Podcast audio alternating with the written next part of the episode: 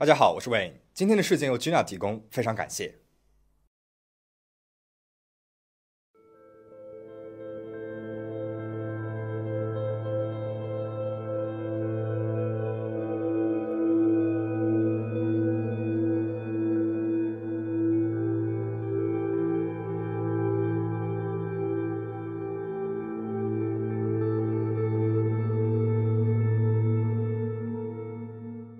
二零零九年八月十三号早上七点钟，一名男子在洛杉矶街头遛狗，顺便呢想倒一下家里面的垃圾。他打开路边的一个垃圾箱，一股怪味扑鼻而来。只见垃圾箱里面没有别的垃圾，只有一个行李箱，而行李箱的缝隙还在往外渗着不明的液体。他拿出了行李箱，试图去打开它，但是眼前的一幕让他当场吓得坐在了地上。There's a big suitcase. So I took my middle finger and I just lifted up, and sure enough, it looks like a body. It's for sure a body. Yeah, I mean, yeah. 行李箱里面是一具一丝不挂的女性身体，以诡异的姿势卷曲着，身体被严重破坏，还有几个部位不知所踪，牙齿也被全部敲掉，手指也被连根切断了，似乎是凶手在极力的掩盖受害者的身份，让警方和公众无从辨认。法医解剖之后发现，受害者是被勒死的，但是怎么确定他的身份呢？在化验的初期，无论法医通过什么样的方式，包括组织化验、DNA 的检测，也都无法辨认出这名女性啊到底是谁。就在警方一筹莫展之时，一名法医发现，受害者的胸部有植入过的假体，这一个发现一下子为案件的进展取得了重大的突破。那么，因为假体上面。是有序列号的，而且这个序列号是独一无二的。通过这一串序列号，就能够找到制造这个假体的公司了。再从制造公司方就可以去追踪假体的去向，包括使用这个假体的医生，以及最重要的接收假体的病人。那么就这样，警方顺藤摸瓜，在这具无名女尸被发现两天之后，警方就得出这一名受害者是当地小有名气的模特，二十八岁的杰斯敏。菲奥雷，这杰斯敏他到底经历了什么，才会被这样残忍的给杀害了呢？这一切，我们都要从杰斯敏小时候开始说起。杰斯敏·菲奥雷原名是杰斯敏·拉波特。一九八一年，杰斯敏·拉波特出生于美国加利福尼亚州圣塔克鲁兹的邦尼顿郡。八岁那一年，杰斯敏的父母离婚了，杰斯敏跟着母亲生活。母亲丽莎·拉波特美丽大方，杰斯敏呢也继承了母亲的美貌，从小就十分的受欢迎。而小杰斯敏的愿望就是可以做一个像玛丽莲·梦露那样的女人，做一个美国上流社会的名媛，有无数的追求者，过着被人追捧的高高在上的生活。渐渐的，随着年龄的增长，杰斯敏的长相和身材都越来越出众了，她开始被一些模特公司注意到。经常收到模特公司的邀约，让他去当模特。杰斯敏当然呢也是欣然接受了，因为如果模特做得好，他不仅可以带来显赫的地位和大量的财富，还更有可能成为梦露那样的女人。杰斯敏的第一份模特工作是泳装模特，工作的内容基本上就是穿着各式各样的比基尼拍一些写真集，然后呢再刊登在各种各样的杂志上面。渐渐的，他开始拍一些广告了。也算是小有名气、小有出镜率了。随之而来的第二份工作是人体彩绘模特，但是人体彩绘模特呢，需要他一丝不挂，身上涂着彩绘，出入赌场等场所来取悦那些逍遥的赌客们。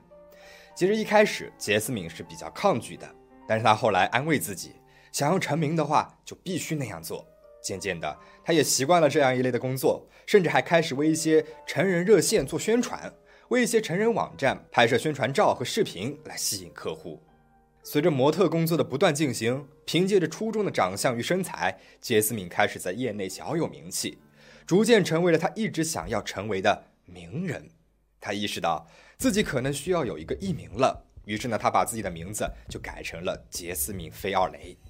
不知道是不是这个名字给他带来了好运。从那以后，杰斯敏的事业发展的如火如荼，风生水起。渐渐的，他真正的进入到了美国的社会名流圈。他开始交往、约会一些名人，活跃在洛杉矶富人区的各种酒会、泳池派对，过上了自己梦寐以求的生活。这个时候的杰斯敏可以说对自己的满意度与自信心达到了人生的巅峰。转眼之间，十年时间过去了，杰斯敏过着梦幻般的十年生活，在洛杉矶的富人区可以说是如鱼得水，名利呢也都有了。但是他很清楚，自己不可能做一辈子的成人模特来养活自己。于是呢，他开了一家健身房，因为他从小呢就非常喜欢各种体育运动，开健身房也算是一直以来的心愿了。同时，他也开始为自己物色一位配得上自己奢侈需求的如意郎君。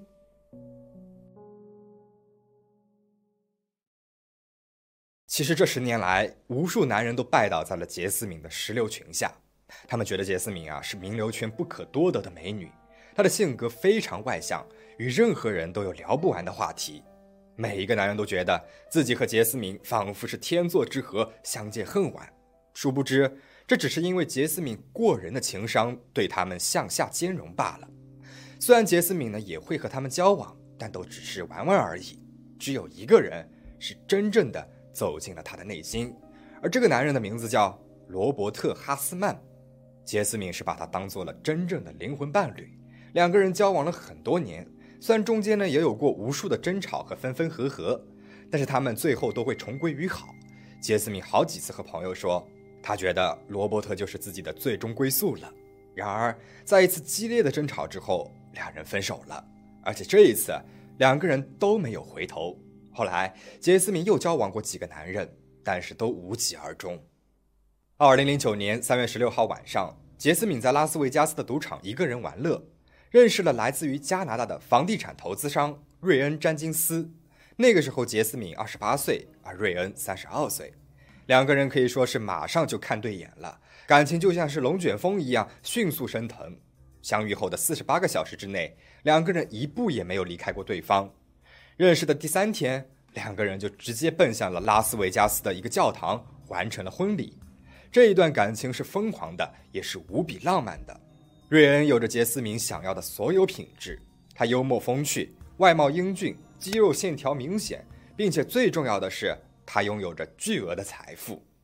有趣的是，在瑞恩认识杰斯敏的前一天，他刚刚录完了一个真人秀，而这个真人秀的名字呢叫做《梅根想要一个百万富翁》。这个节目的内容呢，就是为这个名字叫梅根的女人选一位百万富翁来当做男朋友。接近二十位来自于各行各业的百万富翁们都参加了这个节目，在真人秀当中，以自己的方式来讨好梅根的欢心，并且最终成为胜利者，获得与其交往的机会。而这个瑞恩呢，就是这二十名参赛者当中的之一，并且他一直生存到了最后一轮决赛才被淘汰。梅根在赛后对于瑞恩的评价是，他有着非常强烈的结婚欲望，因为瑞恩啊，他是一个加拿大人。他来美国经商取得了巨大的成功，所以他非常希望可以留在美国。但是想要获得美国绿卡并不是一件非常容易的事情。即使瑞恩已经打造了小有规模的商业帝国，但是光靠投资是无法在短期之内取到一个合法身份的。所以最快的捷径方式呢，就是和一个当地的美国女人结婚。这样一来就可以迅速的获得美国绿卡，并且合法的永久居留在美国。所以我们可以发现。瑞恩啊，他就是一个典型的商人。他结婚最重要的就是要取得绿卡。本来呢是想通过真人秀快速的结婚拿到绿卡，但是最后被淘汰了。瑞恩马上呢又遇上了杰斯敏，两个人疯狂炽热，如痴如醉。杰斯敏又是地地道道的美国姑娘，是瑞恩最佳的结婚人选。而瑞恩呢，也完美的符合了杰斯敏的各项要求，所以他们迅速的在当地的富豪圈宣布了他们的关系。从此以夫妻的身份出席各大正式场合，瑞恩呢，他也会为杰斯敏举办各种大大小小的派对，邀请各界名流来为他们捧场。在外人眼里面，他俩就是一对超级情侣、模范夫妻。朋友们甚至开玩笑说，他们俩在派对上一直是十指相扣的，根本不会放开彼此。人人羡艳的十指相扣，对杰斯敏来说却是一个煎熬，因为那根本不完全是因为他俩恩爱才这样的，而是瑞恩的嫉妒心在作祟。我们前面说过，杰斯敏的工作一直都是为各大杂志拍各种各样的性感照片。这些杂志的潜在客户无疑都是被杰斯敏的美貌所吸引的男性。这种工作让瑞恩渐渐的无法接受了。而每当出席各种社交场合的时候，杰斯敏总是会吸引全场男性的目光。他们总是会找机会上来与杰斯敏搭话，做出各种各样的亲密举动，这也让瑞恩妒火中烧。同时呢，瑞恩在美国也没有什么朋友，之前除了录制真人秀之外，几乎没有任何社交活动。认识杰斯敏之后，他几乎所有的社交都是和杰斯敏一起的，朋友呢也都是通过杰斯敏才认识的。但是杰斯敏会经常外出，与她的朋友、闺蜜或者是同事出去娱乐。这个时候的瑞恩就一个人在家里面，会显得十分的失落。而最让瑞恩无法接受的是，杰斯敏频繁的与她的多个前男友保持着联系，甚至呢还会与他们单独外出。即使是在两人一起参加派对的时候，杰斯敏还是会和别的男人各种亲密。有一次，在一个游泳派对上面，杰斯敏和一位叫做大卫的男人在泳池边上亲热，被瑞恩撞了一个正着。可以想象的是，瑞恩陷入了疯狂，他抓着杰斯敏的脖子，咆哮着，一把把他推进了泳池。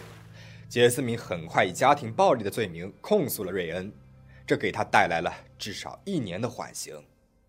这次事件是俩人感情真正破裂的开始。杰斯敏开始频繁地与其他的男人外出，并且对瑞恩开始了无休止的欺骗，即使是在一群朋友当中只有一个男人。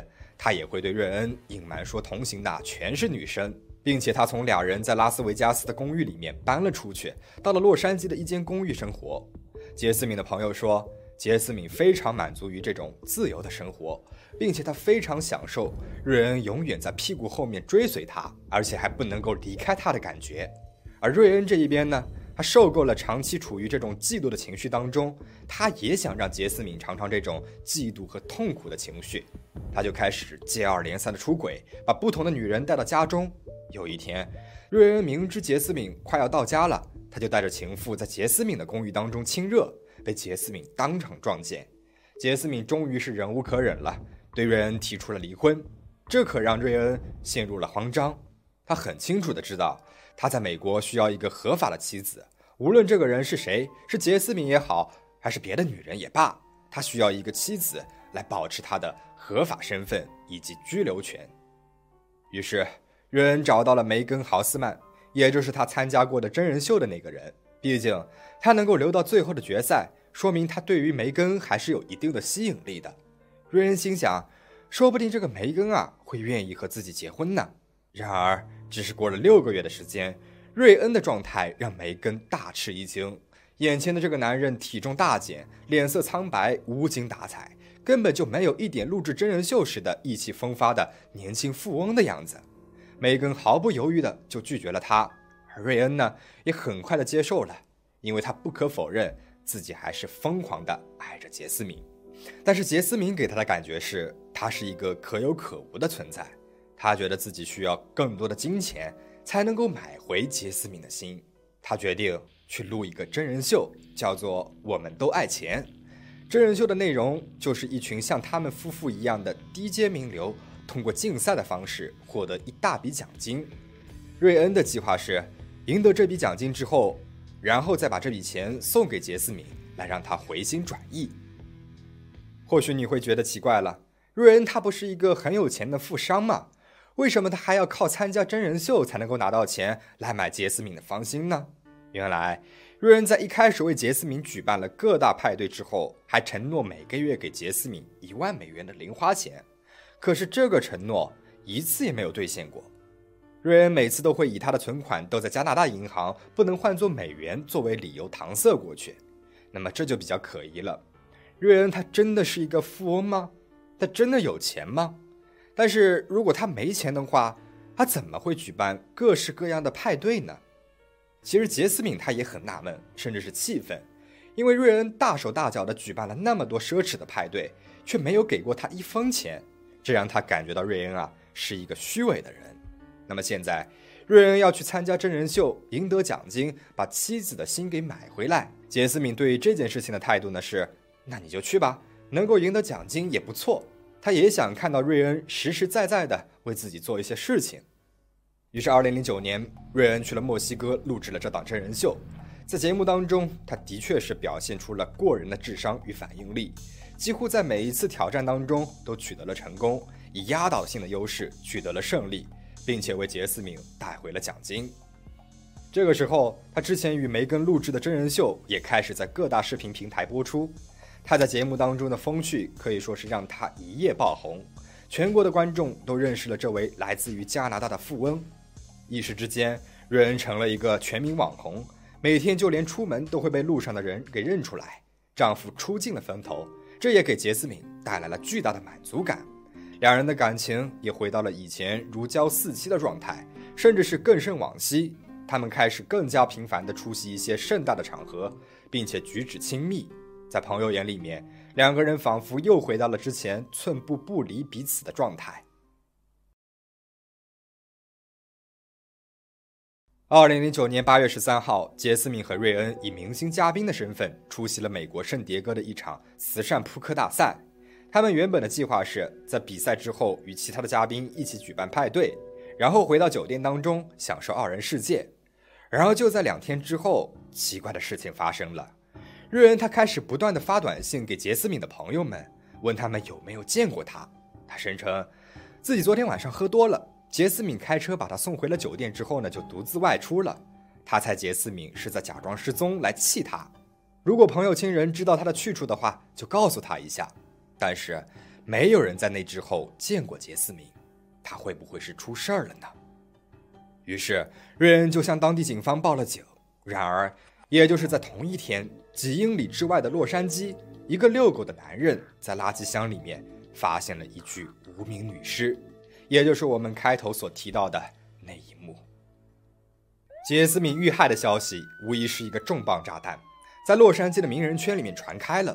而这个时候，本该为妻子的失踪焦头烂额的瑞恩却完全联系不上了，本人也不在家中。确定了杰斯敏遇害后的当天早上，警方就打电话给瑞恩了，要他到警察局去做一些常规的问询，但是瑞恩却毫不犹豫地拒绝了。他说自己的签证马上就要过期了，必须立刻返回加拿大，这就很可疑了。谁会在妻子遇害以后还只关注自己的签证呢？警方立刻确定凶手就是瑞恩，他们马上封锁了美国和加拿大的边境，并且锁定了瑞恩家族的每一处财产。因为瑞恩的家族非常富有，他们在美国有很多的住宅，瑞恩可以潜伏在任何一处住宅当中。三天的时间过去了。警方没有找到瑞恩，他既没有跨越美国的国境线，也没有出现在他名下的任何一处住所当中，而更多的线索也在被一点一点的挖出来。警方在杰斯敏洛杉矶公寓一英里外的树林里面，发现了他平常开的白色奔驰车，里面有着大量的遗留证据，包括了杰斯敏的血液、头发。很显然，凶手对杰斯敏的暴力行为从这台车就已经开始了。车里面还找到了一封信件，是瑞恩写给杰斯敏的。上面的大致意思是，瑞恩意识到了他们俩之间的关系有点不对劲了，并且诚恳地向杰斯敏道歉。虽然是道歉，但字里行间里面却充满了愤怒。根据目击者的描述和掌握的证据，警方理出了一条完整的案件时间线。八月十三号，夫妻俩共同参加了派对。瑞恩也计划在派对结束之后就送上这封道歉信，希望可以重归于好。但是很有可能杰斯敏并没有接受，这导致了他俩起了冲突，并且让瑞恩起了杀心。从他们入住的圣迭戈酒店监控当中，我们可以看到凌晨两点半，瑞恩和杰斯敏一同离开了房间，似乎是换好了衣服准备前往派对。然而两个小时之后，瑞恩却独自回来了。瑞恩第二次出现的时候，手里面还提着客房的固定电话，举止可以说是十分的怪异。这一次，他去走廊的尽头取了一些冰块，然后立刻回到了自己的房间。期间，他全程举着客房座机。然而，杰斯敏呢，却再也没有出现在酒店的监控录像当中了。警方判断，夫妻俩应该是在返程的时候起了冲突。瑞恩呢，还打了杰斯敏，把他打成了重伤。那个时候，杰斯敏还没有死亡。因为在酒店的后门也发现了杰斯敏的血迹，瑞恩应该是想从后门把杰斯敏给带回房间的。因为带着重伤的妻子如果出现在酒店大堂，显然是不合适的。然而后门呢没有监控，但是那个时间后门已经上锁了，于是瑞恩一路小跑从大堂跑下了走廊。警方推测，他那个时候应该是去内部打开后门，然后把奄奄一息的妻子搬进了房间。那他为什么后来要离开房间去拿冰块呢？犯罪心理学家推测，根据瑞恩的性格，他很有可能意识到自己犯下了不可原谅的错误，他必须在将妻子送往医院前取得妻子的原谅，所以他很有可能是想用这一行为来表达自己的歉意，用冰块来减轻妻子的痛苦。至于他一直拿着客房的座机，是不想让杰斯敏报警，或者是打电话给朋友。瑞恩可能一直在请求妻子的原谅，希望他可以帮自己瞒过这一罪行。然而，以杰斯敏的性格，他大概率是毫不犹豫的就拒绝了他。他坚持要报警，这让瑞恩知道他可能不得不杀死他来掩盖自己的罪行了。于是他残忍地勒死了他，并且开始处理尸体和现场。这也能够解释为什么杰斯敏在凌晨五点的时间里已经奄奄一息，而死亡的时间却估计是在早上九点半左右。发现尸体的五天之后，警方还是没能够找到瑞恩。但是，这个事件里面，警方破天荒的在逮捕嫌疑犯之前，就以一级谋杀的指控起诉了瑞恩，因为已有的条件已经足够充分的证明他就是唯一的凶手了。八月十九号，有目击证人声称自己看到了疑似瑞恩的人开着一辆宝马 SUV，上面呢还悬挂着一艘小艇。美国边境和海湾警察迅速封锁了海岸线。然而，当他们赶到时，留在现场的只有一辆空的宝马 SUV 和固定小艇用的滑索。警方预计瑞恩是在当天夜晚到第二天凌晨的某个时间，坐船渡过了边境线，回到了加拿大。